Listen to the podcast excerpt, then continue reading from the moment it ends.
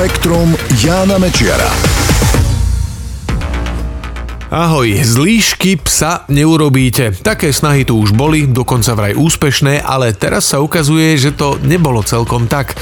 Podrobnosti v tomto spektre. 50. rokoch ruský genetik Dmitrij Beliajev uskutočnil v Novosibirsku slávny experiment s domestikáciou líšok. Selektívnym krížením sa snažil skrotiť bežné hrdzavé líšky a vytvoriť z nich domáce zvieratá. Po desiatich generáciách líšky naozaj vykazovali vlastnosti podobné psom. Vyhľadávali kontakt s ľuďmi, oblizovali im ruky a tváre. Zmenil sa aj ich vzhľad, chvosty sa im zakrútili nahor, na kožuchoch sa objavili škvrny a mali zalomené uši podobne ako psi. To Beliajeva i ďalších vedcov priviedlo k názoru, že niektoré fyzické vlastnosti sa vyvíjajú spolu s krotením. Dnes sa tomuto fenoménu hovorí domestikačný syndróm. Teraz však výskumníci z Massachusettskej univerzity prišli s tvrdením, že celý experiment nebol úplne v poriadku. Genetické testy podľa nich ukázali, že Beliajevové líšky neboli úplne divé, nepochádzali z voľnej prírody.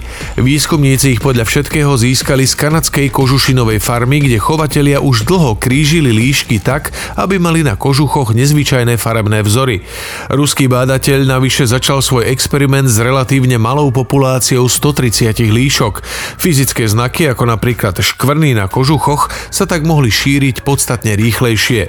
Podľa odborníkov to znamená, že myšlienka univerzálnych fyzických prvkov všetkých domestikovaných zvierat, ten spomínaný domestikačný syndrom, pravdepodobne nie je celkom správna. Nie je dosť dôkazov, ktoré by potvrdzovali, že také niečo naozaj existuje. Za ničivé povodne sú zodpovedné aj atmosférické rieky. Zistili to vedci z Kalifornskej univerzity San Diego.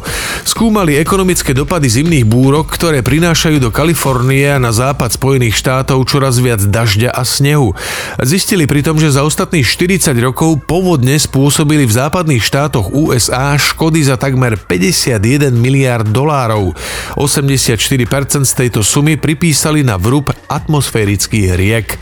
To sú dlhé a úzke koridory vodných pár v atmosfére, ktoré sú schopné prenášať po nebi až dvakrát viac vody ako rieka Amazonka.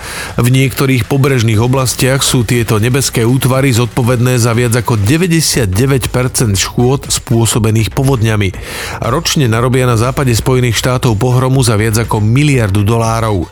Vedci predpokladajú, že sa to bude len zhoršovať, pretože globálne oteplovanie zvyšuje intenzitu zimných búrok a výdatnosť atmosférických Baltských riek. Domáce mačky sa rozšírili po celom svete vďaka poľnohospodárstvu a moreplavbe. Vyplýva to z veľkej štúdie vedcov z inštitútu Žaka Monoda.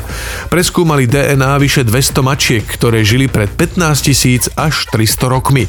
Vyšlo im z toho, že domáce mačky dobili svet v dvoch vlnách. Prvýkrát to bolo pred asi 12 tisíc rokmi. Na Blízkom východe sa zrodilo poľnohospodárstvo, začalo sa hromadiť obilie, čo lákalo hlodavce a tým pádom aj divoké mačky. Po ich zdomácnení sa rozšírili po východnej časti Stredomoria. O niekoľko tisíc rokov neskôr nasledovala ďalšia vlna. Genetická analýza mačacích múmií zo starého Egypta ukazuje, že odtiaľ sa zdomácnené mačky dostali ďalej na územie súčasného Bulharska, Turecka a subsaharskej Afriky. DNA mačiek s týmito koreňmi našli aj na mieste vikingského tábora v Nemecku, datovaného do 8. až 11. storočia. To podľa vedcov naznačuje, že prapredkovia súčasných mačiek sprevádzali dávnych moreplavcov, vďaka čomu sa postupne rozšírili po celom svete.